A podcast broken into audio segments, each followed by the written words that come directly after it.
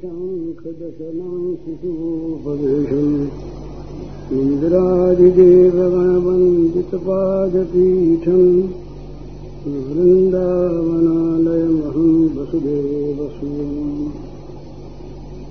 नवजलधरवरणं सम्पृकोद्भाषिकरणम् विकसितनलिनास्यं विस्फुरन् मन्दहास्यम् कनकरुचिजुकूलं चारुबर्हावचूर्णम्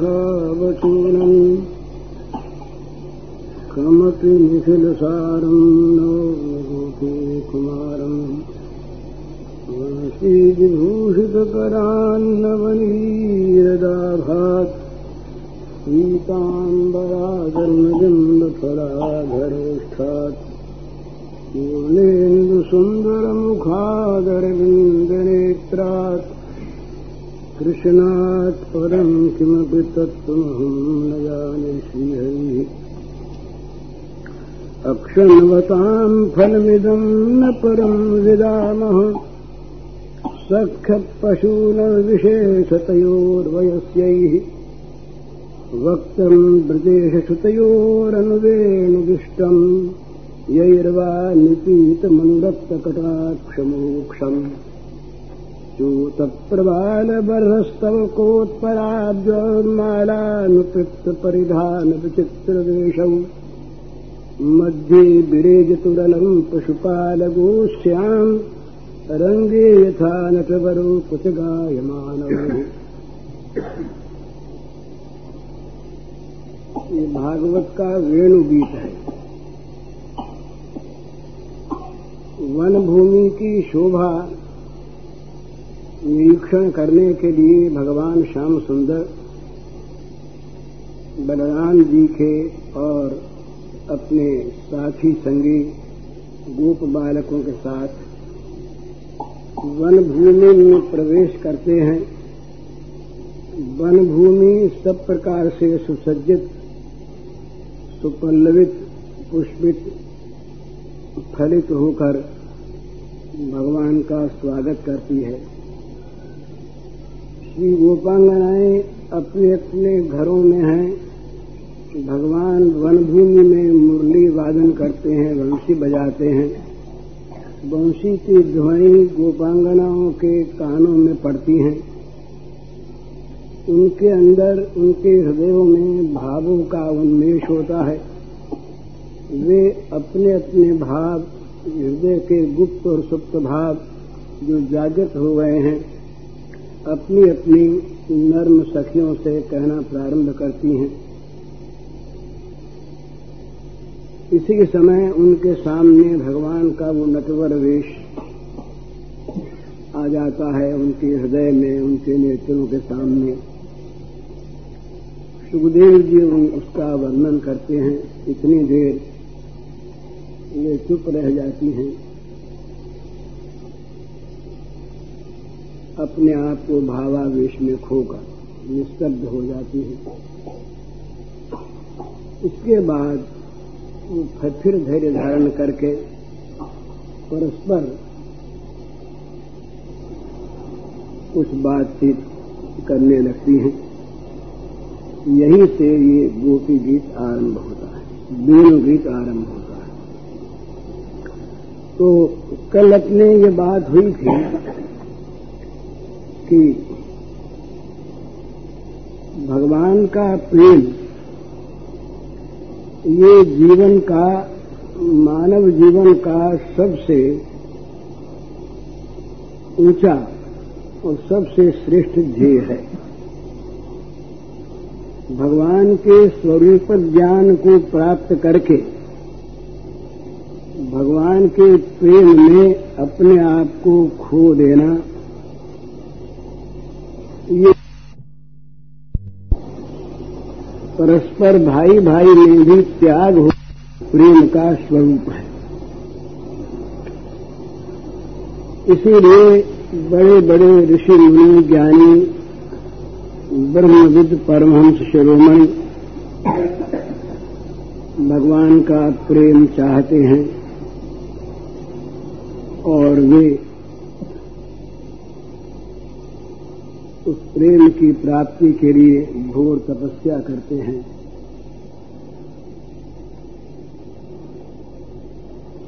तो ये प्रेम अनायास भगवत कृपा से किसी को मिल जाए। भगवत कृपा के लिए सब कुछ संभव है। परंतु इसमें सबसे पहली चीज़ है त्याग। संसार में कहीं पर भी प्रेम नहीं मिलता, लौकिक भी त्याग के बिना। परस्पर भाई भाई में भी त्याग होगा तो प्रेम होगा प्रेम होगा तो आनंद होगा।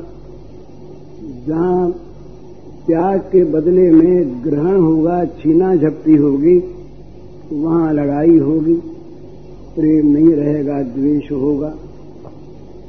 भगवत प्रेम तो सारे के सारे उत्तम से उत्तम फलों का परम फल है। अतएव उसके लिए परम त्याग आवश्यक है।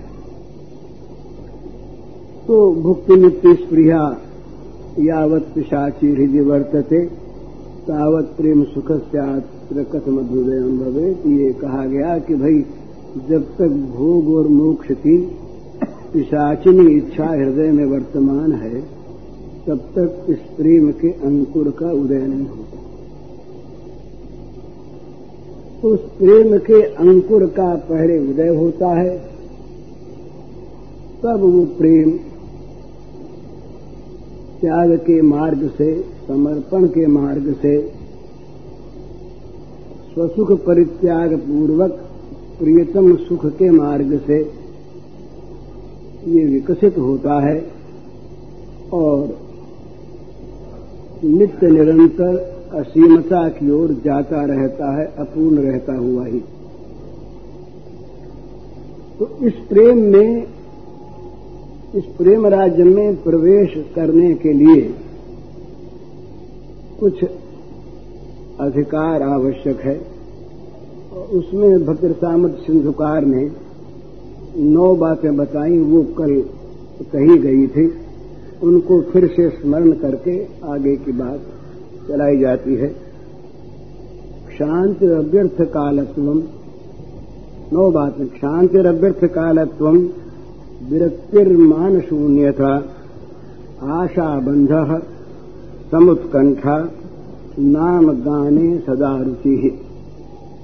आसक्तिस्तद्गुणाख्याने प्रीतिस्तद्वसति स्थले इत्यादयोनुभावास्युर भावांकुरे जने। प्रेम के भाव का भाव का अंकुर जिस भाग्यवान जन के हृदय में पैदा हो जाता है, उसमें ये नौ अनुभाव ये नौ बाह्य लक्षण स्वयं प्रकट होते हैं। शांति, ये सब प्रकार के प्राकृत सुख दुखों में उपेक्षा बुद्धि ये पहली चीज़। सब प्रकार के लौकिक, पारलौकिक सुख दुखों में उपेक्षा करने की जो शक्ति आ जाती इसका नाम शांति। सुख दुख की अपेक्षा नहीं, उपेक्षा। हम दुख नाश की अपेक्षा करते हैं, सुख प्राप्ति की अपेक्षा करते हैं। इन दोनों में उपेक्षा करने की ताकत आ जाए, शक्ति आ जाए उसे शांति कहते हैं। और अव्यर्थ कालत्वम भगवान श्याम सुंदर के स्मरण, कथन, मनन, चिंतन इत्यादि के अतिरिक्त किसी भी कार्य में क्षण भर के लिए भी समय न बिताना, ये अव्यर्थ कालत्व। काल को व्यर्थ न खोना। तीसरा है विरक्ति। इस लोक और परलोक के तमाम भोगों से सर्वथा और सर्वदा चित्त की अनासक्ति वैराग ये तीसरा। किसी भी हेतु से मान न चाहना बल्कि मान शून्य रहना। इतना तप सुनिए न, अपने को अत्यंत मानहीन, अमानी बना लेना, छोटा समझना। ये चौथा। भगवान के प्रेम की प्राप्ति, भगवान की प्राप्ति, भगवान की कृपा की प्राप्ति निश्चय निश्चय अवश्य में होगी ही। इस आशा का बंधन। निरंतर ये आशा लगी रहे, इसमें कहीं पर भी संदेह न होने पावे। भगवान की कृपा, भगवान का प्रेम प्राप्त होगा ही। ये पांचवा। इस प्रेम प्राप्त करने की आशा के साथ ही समुत्कंठा। मने क्षण भर का भी विलंब जहाँ सहना कठिन हो जाए, सहने की शक्ति न रह जाए, इस बड़ी हुई उत्कंठा का नाम है समुत्कंठा। ये छठा। और नाम गाने सदा रुचि ही प्रियतम परम प्रेमास्पद भगवान के नाम का मधुर मधुर स्वर में हृदय से संगीत की भांति गान करते रहने में नित्य रुचि रहे, नई नई रुचि पैदा होती रहे कभी उससे मन हटे नहीं। ये नाम गाने सदा रुचि, ये सातवां। आशक्ति गुणाख्याने। परम श्रेष्ठ भगवान श्याम सुंदर के गुणों का गान करने में, श्रवण करने में उनके गुणों में चित्त का नित्य फंसा रहना आसक्ति। ये आठवां। और प्रीति तद वसति स्थले, जहाँ जहाँ पर उन्होंने लीलाएँ की हैं, जहाँ जहाँ पर उन्होंने निवास किया है, उन स्थानों में प्रीति। ये नौ लक्षण पैदा हो जाते हैं। भाव का अंकुर उत्पन्न होने पर। भावांकुर के उदय में ये लक्षण प्रकट होते हैं स्वाभाविक। जब भाव, भावांकुर पुष्पित फलित होता है, तब तो फिर उसकी निराली छटा होती है। ये तो अंकुर के उदय के समय के लक्षण हैं। अंकुर जब वो पल्लवित पुष्पित फलित होता है, और जब वो परम प्रेम का प्राकट्य होता है, तब तो दशा विचित्र ही हो जाती है। उसके पहले इन साधनों का समाश्रयण करना उचित है। तो श्री रूपांगनाएँ केवल भावांकुर वाली प्रेमिका नहीं है, उनमें भगवान के प्रेम का उदय हो गया है। ये भाव स्वरूपा हैं और इन भावों का जहाँ पूर्ण प्राकट्य है, उसका नाम महाभाव महाभाव रूपा श्री राधा जी। तो श्री राधा जी जिसमें मुख्य हैं, ऐसा गोपी जन समूह, भगवान के इस वंशी निनाद को सुनकर भावोन्मत्त हो जाता है और परस्पर वे कथोपकथन करती हैं, वंशी ध्वनि का वर्णन करती हैं। इसी का नाम वेणु गीत है। तो सबसे पहले वो आँख की बात करते अक्षणवताम फलमिदम। आँख की बात, आँख का फल क्या? ये जो जितनी इंद्रियाँ हमको मिली हैं, ये सारी इंद्रियाँ भगवत प्रेम की प्राप्ति के साधन के लिए ये मिली हैं। भोग के लिए नहीं और पाप के लिए तो नहीं ही। इन इन इंद्रियों के द्वारा जब हम पाप कर्म में प्रवृत्त होते हैं तो बिचारी इंद्रियाँ और इंद्रियों को लेकर आने वाला जीवात्मा अंदर अंदर रोता है। रोता का यह है कि वो जीव ही अंतकरण विशिष्ट होकर, अंतकरण में होने वाले सारे विकारों को अपने में समझता है। पर उसका रोना यह है कि वो नित्य दुखी रहता है। कभी भी किसी ने भी आज तक भोगों के द्वारा सुख प्राप्त नहीं किया, नहीं कर सकता, नहीं कर सकेगा।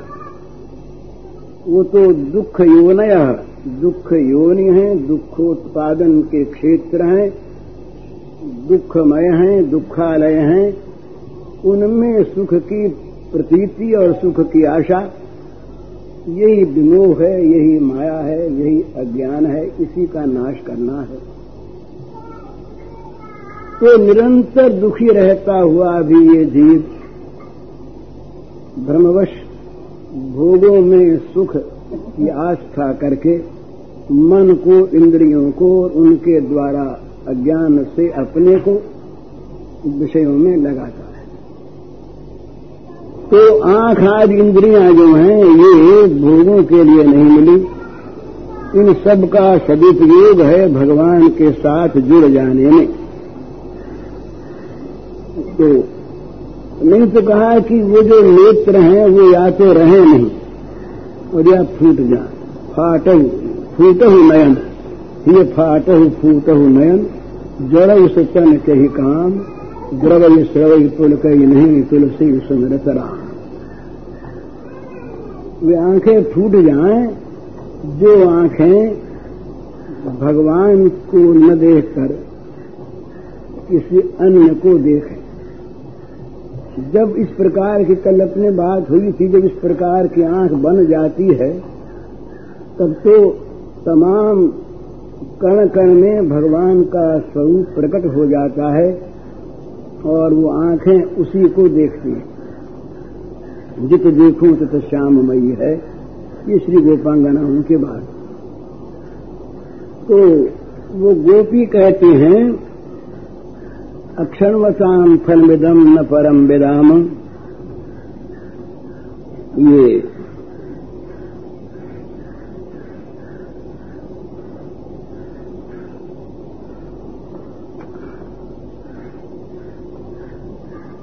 आँखों का इतना ही फल है। तो जिनके नेत्र हैं उन नेत्र वालों के जीवन की सार्थकता यही है, इदम। ये श्री रूपांगनाएँ परम प्रेम के भाव से विवश हैं। इसलिए नेत्रों की सार्थकता किसमें होती है, उसको व्यक्त करने में मानो असमर्थ हो गई। और ये कहने लगी कि नयनों की यही सार्थकता है। अथवा वे अपने नयनों के सार्थक कार्य वस्तु विशेष की धारणा करने में असमर्थ होकर बस केवल मात्र इदम अक्षणवताम इदम, बस यही सार्थकता है, इस प्रकार का संकेत करने लगी सुखदेव जी ने इदम शब्द से उनकी गोपांगनाओं की प्रेम परवशता का संकेत किया है। इसके बाद जब कुछ भाव धैर्य के रूप में परिणत हुआ, तब बोली कि सखी गायों के पीछे पीछे नाना प्रकार के संकेत और मधुर शब्द करते हुए ये श्याम सुंदर वन में प्रवेश करते हैं। उनके साथ अगणित उनके समवयस्क समान वयशील वाले बालक हैं। उनसे वे घिरे हुए वन की ओर अग्रसर होते हैं। उन ब्रजराज नंदन उन ब्रजेंद्र कुमार, श्री कृष्ण और श्री बलराम के की मुख माधुरी, वदन माधुर्य का जिन नयनों ने आस्वादन किया है, वे नयन ही सार्थक हैं। जिनको जिनके नयनों को ये मुखम सौंदर्य माधुर्य के आस्वादन का सुवसर नहीं मिला, उनके नेत्रों की कोई सार्थकता नहीं। विधाता ने मानो उन नेत्रों को व्यर्थ ही सृजन किया। तो यहाँ बजे सुतयो ये बात है ना? ये श्री कृष्ण की बात ही कहने जा रही थी। अब दोनों की बात कहने लगी। ये कृष्ण गृहित मानसा हैं। तो एक चीज़ है, ये स्वभाव है प्रेम का गोपनीयता। प्रेम खुलकर नाचता नहीं है। कर्म खुलकर नाचता है। ज्ञान में सारा नाच बंद हो जाता है। पर प्रेम नाचता है, बहुत नाचता है, निरंतर नृत्य करता है, हृदयों को आंदोलित करता रहता है प्रेम, सबको नचा देता है प्रेम। ये भगवान के उच्छलित आनंद का स्वरूप है। वो जो शांत आनंद है बोध आनंद है, वो प्रशांत है। और यहाँ भगवान का आनंद उच्छलित है, उछलता है, नाचता है, नृत्य करता है, और सबको नचा देता है आनंद मग्न करके। परंतु इसमें गोपनीयता, छिपे छिपे नाचना, ये इसका स्वभाव होता है। तो श्री गोपांगनाएँ अपनी सखियों से ही वर्णन कर रही हैं। अपने मन के गुप्त भावों का ज्ञापन करना तथापि वे नहीं चाहती। अपने मन की बात कहती हैं और मन की अंतरंग सखियों से कहती हैं। परंतु श्री कृष्ण ही के लिए वो कह रही हैं, इस प्रकार स्पष्ट रूप से वो न कह करके श्री कृष्ण के साथ साथ बलराम जी का नाम भी लेती तो ये सुतयो, ये कहा भाई इसमें फिर शंका हुई कि ये खैर नंद बाबा ने श्री कृष्ण को तो उनका अपना पुत्र न होते हुए पुत्र मान लिया। तो उनके लिए ब्रजेश सुत कहना तो संगत मालूम होता है। पर बलराम जी को ब्रजेश सुत क्यों कहा? तो कहते हैं कि ब्रज जो है ना, ब्रज, ये गायों के समूह जहाँ रहते थे, नंद ब्रज अलग, भानु ब्रज अलग, ये अलग अलग इनके ब्रज थे। तो वसुदेव जी के भी ब्रज था, उनके भी बहुत बहुत गायें थी। वासुदेव इति ख्यातो गोष तिष्ठति भूतले। ये हरिवंश पुराण में आया है कि बलदेव जी के पिता वसुदेव जी के भी बहुत बहुत गो समृद्धि थी। बहुत बहुत गोधन था, गायें थी। अतएव उनको भी उस ब्रज के ईश्वर के नाते ब्रजेश कहा कहा करते थे। बोले, ये वसुदेव ब्रज है, ये नंद ब्रज है, ये भानु ब्रज है, ये अमुक का ब्रज है, अमुक ब्रज है, अमुक ब्रज है। इसी प्रकार वसुदेव ब्रज नाम भी था। तो अतएव उस ब्रज के ईश होने से इनको ब्रजेश सुत कहना सुखदेव जी के लिए कोई अयुक्त नहीं। और दूसरी बात, पालने वाला पिता होता है। नंद बाबा ने कृष्ण और बलदेव दोनों को समान भाव से, समान स्नेह से, समान वात्सल्य से उनको पाला। ये,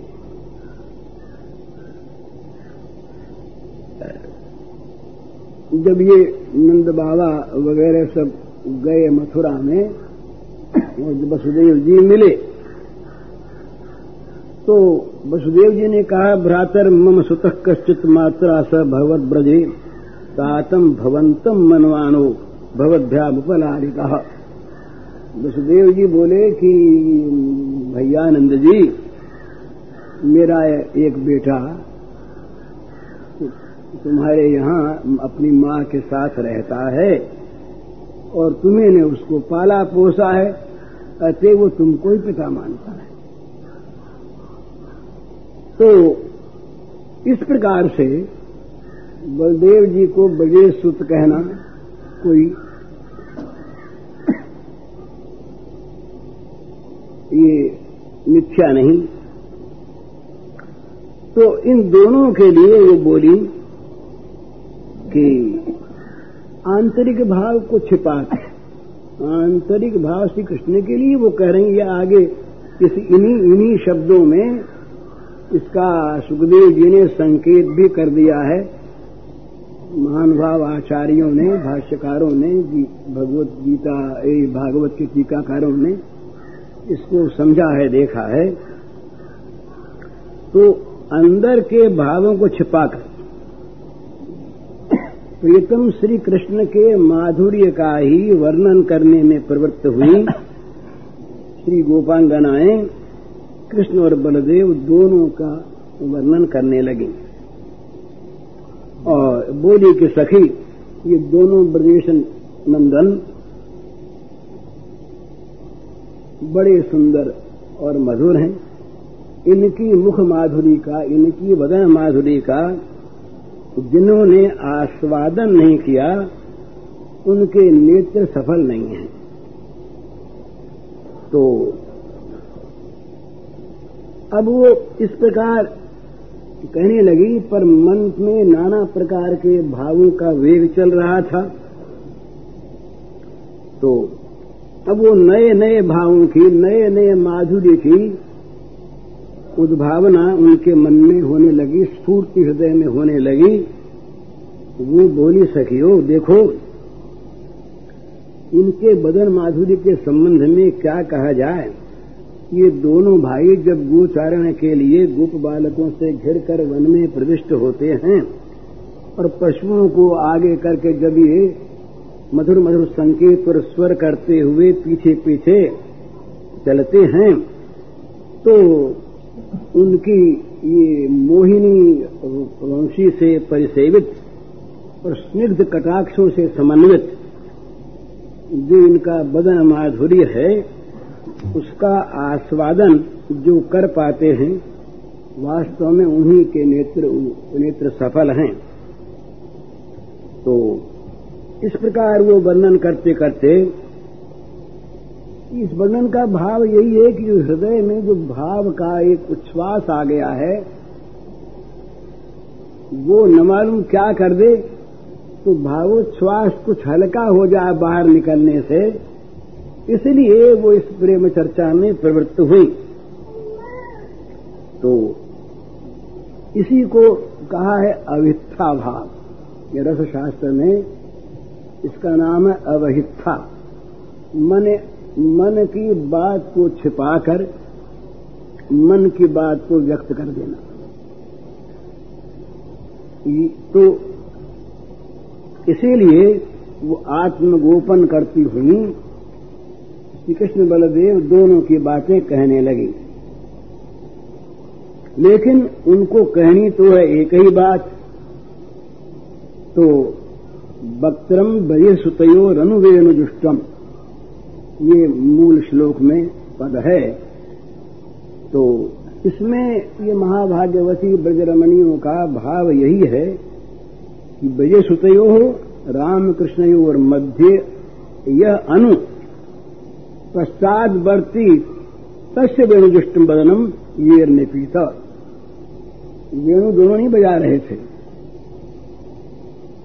वंशी बजा रहे थे श्याम सुंदर श्री कृष्ण बलदेव जी के हाथ में तो छोटा सा हलिया था। वंशी नहीं बजा रहे थे वो। तो सुखदेव जी ने एक अनुपद दिया अनु उसके कहने का, उसमें संकेत किया कि ब्रजेंद्र नंदन के पुत्र राम और कृष्ण में जो पीछे थे, अनु, जो पश्चातवर्ती थे, और जो वेणु बजा रहे थे, उनके मुख कमल को, उनकी मुख माधुरी का आस्वादन जिन्होंने नहीं किया। मैंने समवयस्क गोप बालकों के साथ उनसे घिरे हुए जो ब्रजराज नंदन दोनों गोचारण के लिए जा रहे थे, उनमें जो पीछे पीछे जा रहे थे अनुपश्चात थे, उनके इन मोहन वेणु विचुंबित वदन का अधरों पर खेलती हुई मुरली से लालित मुख सरोज का जिन्होंने, जिनके नेत्र कमलों ने पान नहीं किया वे नयन सार्थक नहीं, जिन्होंने पान किया, वे सार्थक। ये श्री भाग्यवती गोपियों के अंतर का भाव है, पर अंतर का भाव छिपा रहे। श्री कृष्ण के लिए ही ये परमाशक्त मना है, ये प्रकट न हो, इसलिए दोनों के नाम वो लेती है। तो भाग्यवती श्री बजरमणियों के असल में तो इन भाव की और इस भाषा को समझने के लिए इनकी कृपा ही अवलंबन है। तो उनकी शरणागति के बिना काम नहीं होता। तो उन ब्रजरमणियों की, ब्रजदेवियों की कृपा से ही ब्रजदेवियों के मनों के भावों का किसी के हृदय में, किसी अंश में उदय होता है। ये विद्या से, बुद्धि से, बाह्य ज्ञान से, युक्तियों से, तर्क से, वाद से, इन भावों का उदय नहीं होता।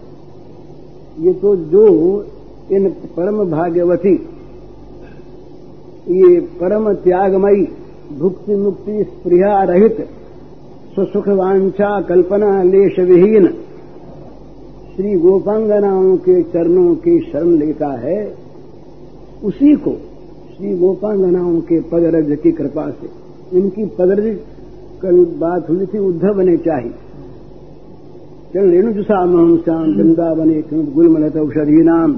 वृंदावन में कोई गुलमलता औषधि बन जाऊँ मैं जिससे इन श्री गोपांगनाओं के चरणों की धूल उस जड़ रूप में भी मुझ पर पड़ती रहे। इन, इनके चंद्र प्रसाद से ही ये भाव जो हैं, ये मन में उदय होते हैं, नहीं तो होते नहीं। तो सुखदेव जी इस भाव में सिद्ध थे। उन्होंने भाव को समझा तो इसीलिए वहाँ पर येर निपीतम कहा। येर निपीतम। भाई निपीतम न कह के, न कह के दृष्टम कहते। देखा कहते क्या अरस था? पिया कहते के बदले देखा कहते क्या अरस था? तो कहते हैं कि ये बात नहीं। ये बदन माधुरी का आस्वादन। ये बदन माधुरी का आस्वादन इसका पान, इस माधुर्य का पान, रसपान जिन नेत्रों के द्वारा होता है। तो ऐसे नेत्र नहीं मिलते उनको जिनका गोपी हृदय नहीं। और गोपी हृदय का भाव यह है कि जिन्होंने सर्वत्याग कर दिया, लोक परलोक, धैर्य, कुल, शील, मान सुख, संभोग, भोग, मोक्ष, सबका जिनके द्वारा परित्याग हो गया। इस प्रकार के हृदय के हुए बिना उस बदन माधुरी रस का पान नहीं होता, देखना कहीं कहीं हो जाता है। ये असुरों ने भी देखा, भगवान के वो अरुण अरुण रक्तिम क्रोधयुक्त नेत्रों को। कर्तार्थ वो भी हुए मुक्ति उनकी भी हुई परंतु उनकी आँखों ने रसपान नहीं किया।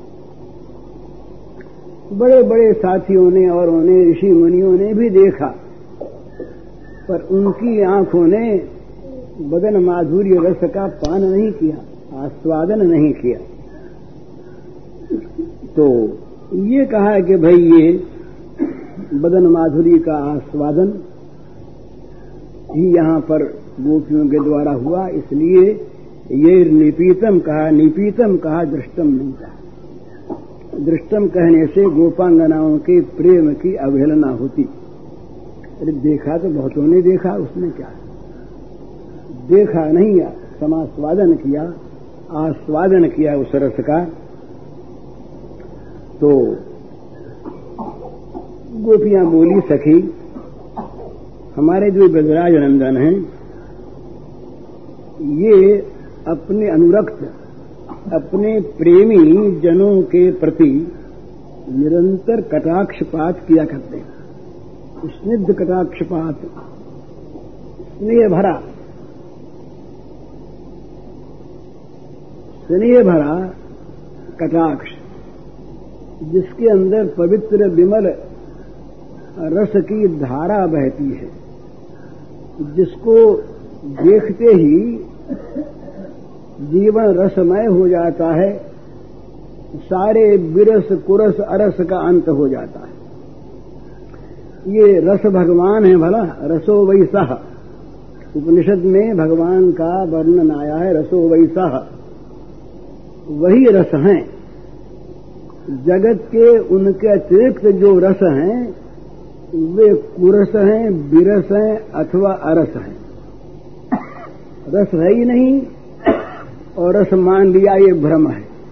जैसे मृग तृष्णा कहते हैं ना, उस उत्तप्त बालू का राशि में, बालू के ढेर में, मैदान में कहीं पर जल नहीं है, रस नहीं है।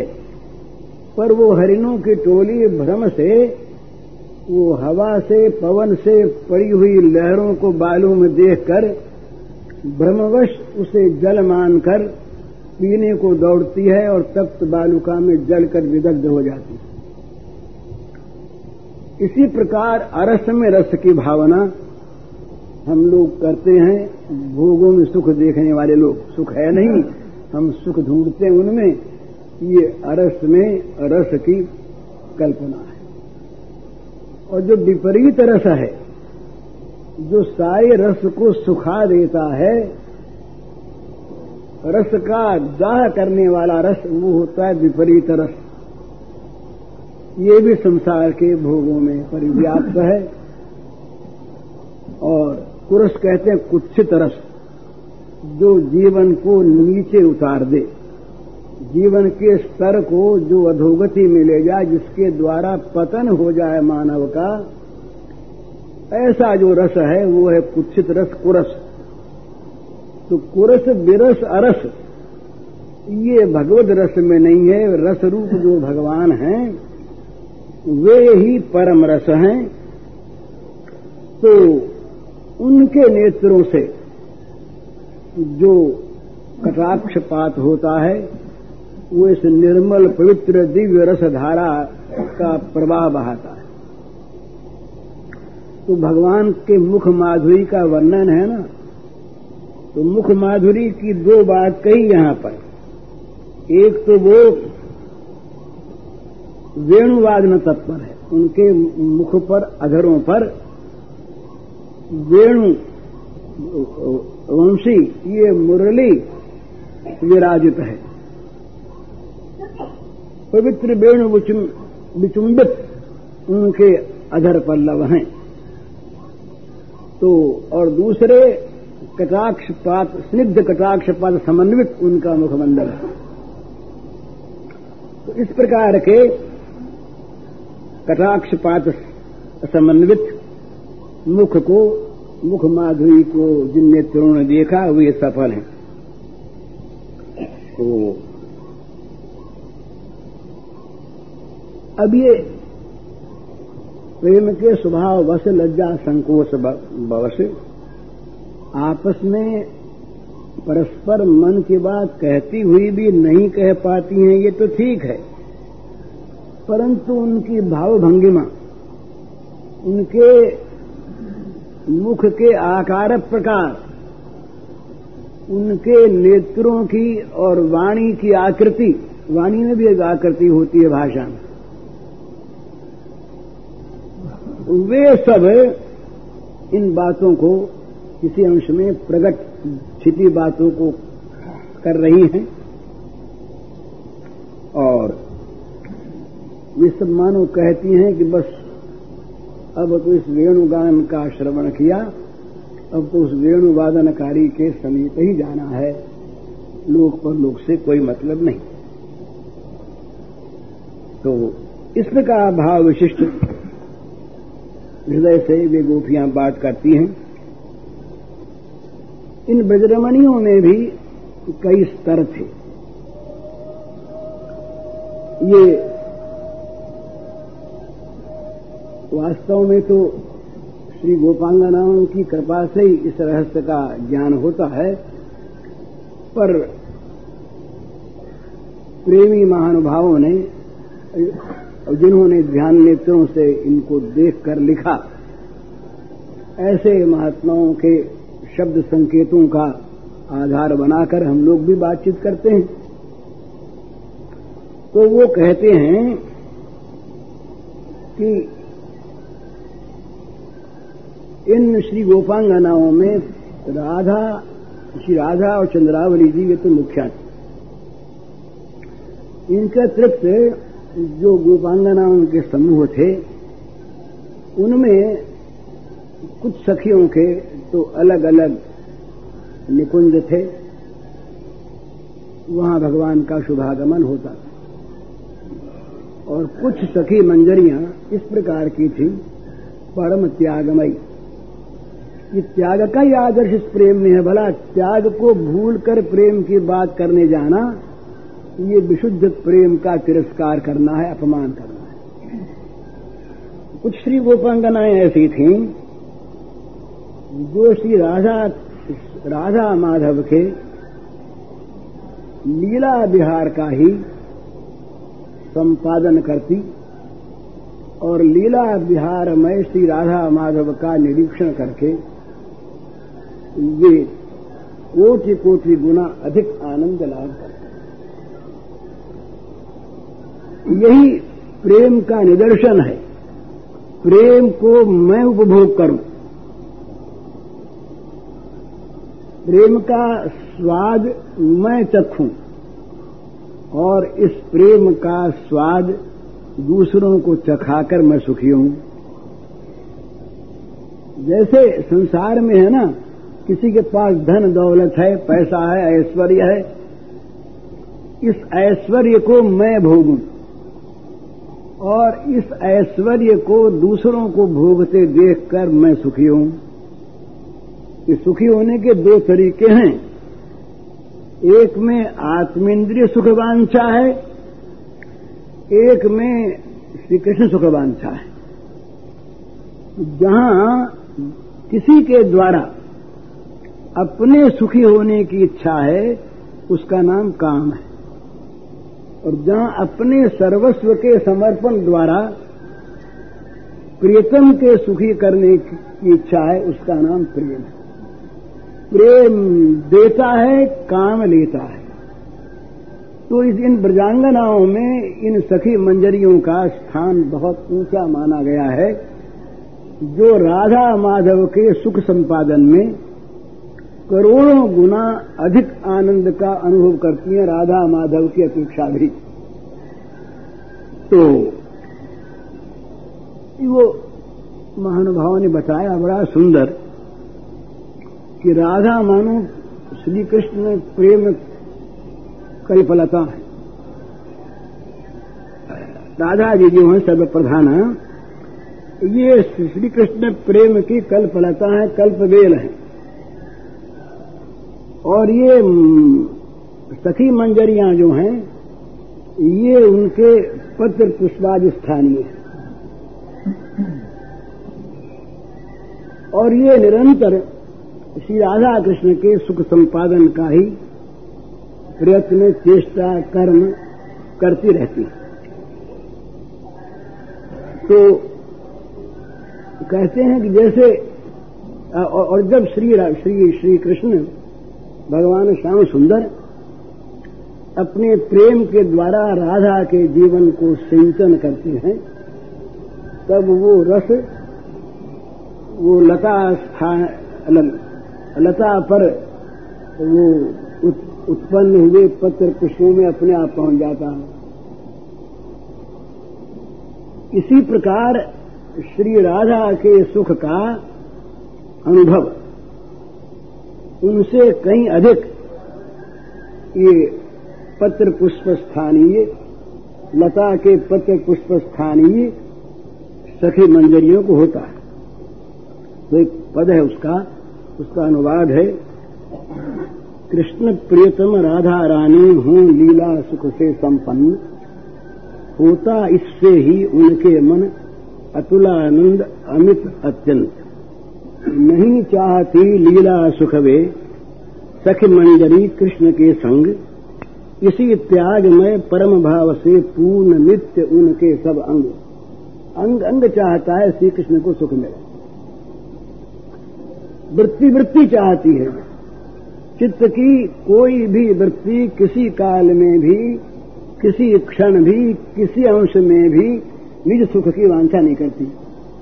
ये सुसुख परित्याग ही गोपी भाव का मूल है तो कृष्ण प्रेम लथिका है राधा, सख सब उसके पल्लव फूल।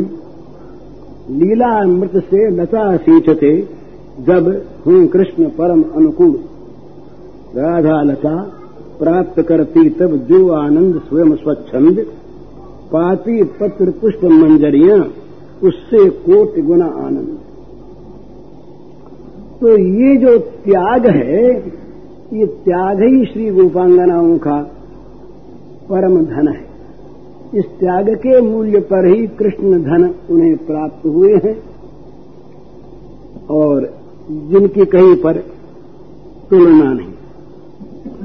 तो ये श्री कृष्ण का वंशी नाद सुनकर श्री कृष्ण प्राणाधिका राधिका श्री कृष्ण से मिलकर परम सुखी हूँ। इसी उद्देश्य से ये सखी मंजरियाँ भी कृष्ण के माधुर्य का वर्णन करने चलती हैं। तो राधिका जी सोचती हैं कि श्री कृष्ण के बदन माधुर्य का आस्वादन ही नयनों की सफलता है। सखी मंजरी उनका दूसरा भाव इसमें है। उसको भी इसी श्लोक में सुखदेव जी ने छिपे छिपे व्यक्त कर दिया है। तो भागवत के ये प्रेमी टीकाकारों ने इसको देखा, समझा। तो वे दूसरे भाव से इसका अर्थ करते हैं। अक्षणविताम फलमिदम इसमें राधा भाव का संकेत है। और सखी मंजरियों के भावों का भी संकेत है। ये उन लोगों ने देखा। तो श्री कृष्ण के वंशीनाद को श्रवण करके राधिका की सखी मंजरियों ने भी वहाँ श्री राधा माधव की युगल माधुरी का दर्शन करने के लालसा से अपनी गोपियों, अपनी सखी गोपियों से का क्षण वसाम फलिंदम तो वो कहते हैं, वयस्या, वयस्य ही पशून ब्रजेश सुतयो अणुवेन दुष्टम नृत्त कटाक्ष मोक्षम यही निपीता अक्षणवताम इदम फलम परम न विदाम। यूँ उसका अन्वय करते हैं। ये कहते हैं, हे सखियो बजे सुत कृष्ण और बजे से सुता राधिका। ये दोनों जब परस्पर में मिलित होकर, परस्पर कैशोर वयसोचित वेश रचना करती हैं, इन शब्दों में समझ लीजिए। ब्रजेश सुत श्री कृष्ण और ब्रजेश सुता श्री राधिका जी जब परस्पर मिलित होकर, परस्पर के कैशोर वयसोचित वेश रचना करती हैं उस समय उनकी मुख की शोभा तो वो कैसे है मोहन मुरली परिचुंबित और राजका की दृष्टि परिसेवित। कटाक्ष और अनुरक्त जनगणों के प्रति दोनों की स्निग्ध दृष्टि संवलित बदन शोभा जिन नेत्रों ने देखा वो धन्य है। मैं तो सखी मंदिर में के लिए यहाँ पर चीज़ नहीं आती? इन्होंने क्या देखा? इन, इनको तो राधा माधव की सेवा ही इनका सुख है। इनका सुख इनका सुख है। तो ये अकेले श्री कृष्ण को देखकर सुखी हों तो इनके लिए कृष्ण बलदेव नहीं। कृष्ण राधिका माधव राधा भगे सुत और भगे इन दोनों का जो सम्मिलित वे कैशोर वयसोचित वेश रचना और लीला विहार है। उसमें रच मुख मंडल मुख कमल जो निर्णय सुधा परिचुंबित और स्निग्ध कटाक्ष पाठ समन्वित है। उसे जिन नेत्री ने ही देखा, ये नेत्र असफल है, बाकी सफल है। ये नेत्रों का फल है। अस्थि ये बीच में इन श्री वेतांगनाओं की बात जो केवल परम त्याग से ही सुख का अनुभव करती है। तो ये पूर्व रागवती स्त्री, ये पूर्व राग के कई भेद होते हैं, इनमें वंशी निनाद भी पूर्व राग का एक कारण होता है। पूर्व राग के कई साक्षात दर्शन, सत्य दर्शन वंशी निनाद वंदी जनक द्वारा दिन श्रवण नाम नाम श्रवण इत्यादि उसके भेद हैं। तो पूर्व राजवती श्री भेद ने श्री ऋषि के नाद को श्रवण करके ये भाव विकार से ग्रस्त हो गए।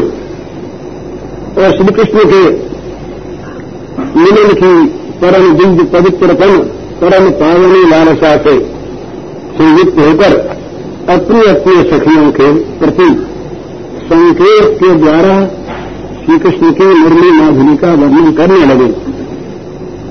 ये सभी वास्तव में श्रीकृष्ण जगत प्राण हैं और श्रीकृष्ण राजनी हैं।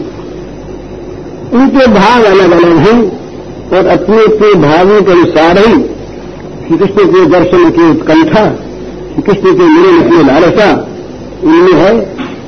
जैसे भावों में तारतम्य है, इसी प्रकार इस लालसा में भी तारतम्य है। तो यहाँ असंख्य बुज़ुर्गों के भावों का वर्णन करने जहाँ सुखदेव जी हेतु अवकाश नहीं, सात दिन में सारा का सारा भागवत का प्रसंग पूर्ण करना है परीक्षित के सामने। तो ये संक्षेप में, संकेत से ही ये सब कह देते हैं। और ये रास पंचाध्याय में देखने वालों को मालूम होगा कि उसमें भावों का, इन विभिन्न भावों का श्री गोपांगनाओं के से कुछ संकेत स्पष्ट रूप से दिया गया है। तो वो नई आस्वाद्य है। तो ये श्री कृष्ण प्रेम से विषय हैं। ये प्रत्येक ही वास्तव में भाव की महासमुद्र हैं।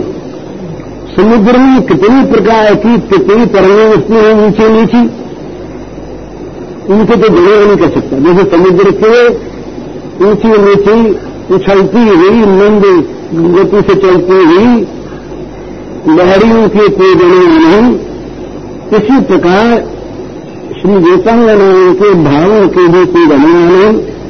उनकी कृपा से जिसमें जितनी स्फूर्ति हो जाती है, उतनी यथेष्ट है उसके लिए। तो भागवती देखने का चित्त तो सर्वदा ही श्रीकृष्ण माधुर समुद्र में लग्न रहता। श्रीकृष्ण के माधुर रूपी रस के समुद्र में इनका चित्त ही लग्न रहता है। तो सदा ही कृष्ण स्मरण रखने तब स्मरण में पड़े व्याकुलता नारद जी ने वेतियों का भाव बताया वेतियों के प्रेम का स्वरूप, एक सूत्र में तदैपित अखिल आचार्यता तब विस्मरण में परम व्याकुलता अखिल आचार्यता श्री श्याम सुंदर की समर्पित है और केवल स्मरण उनके पास बचा है।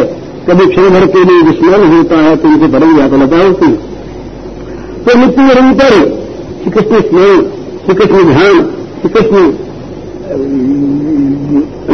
ये लीला चिंतन ये लीला रात इसी में लगी रहती है।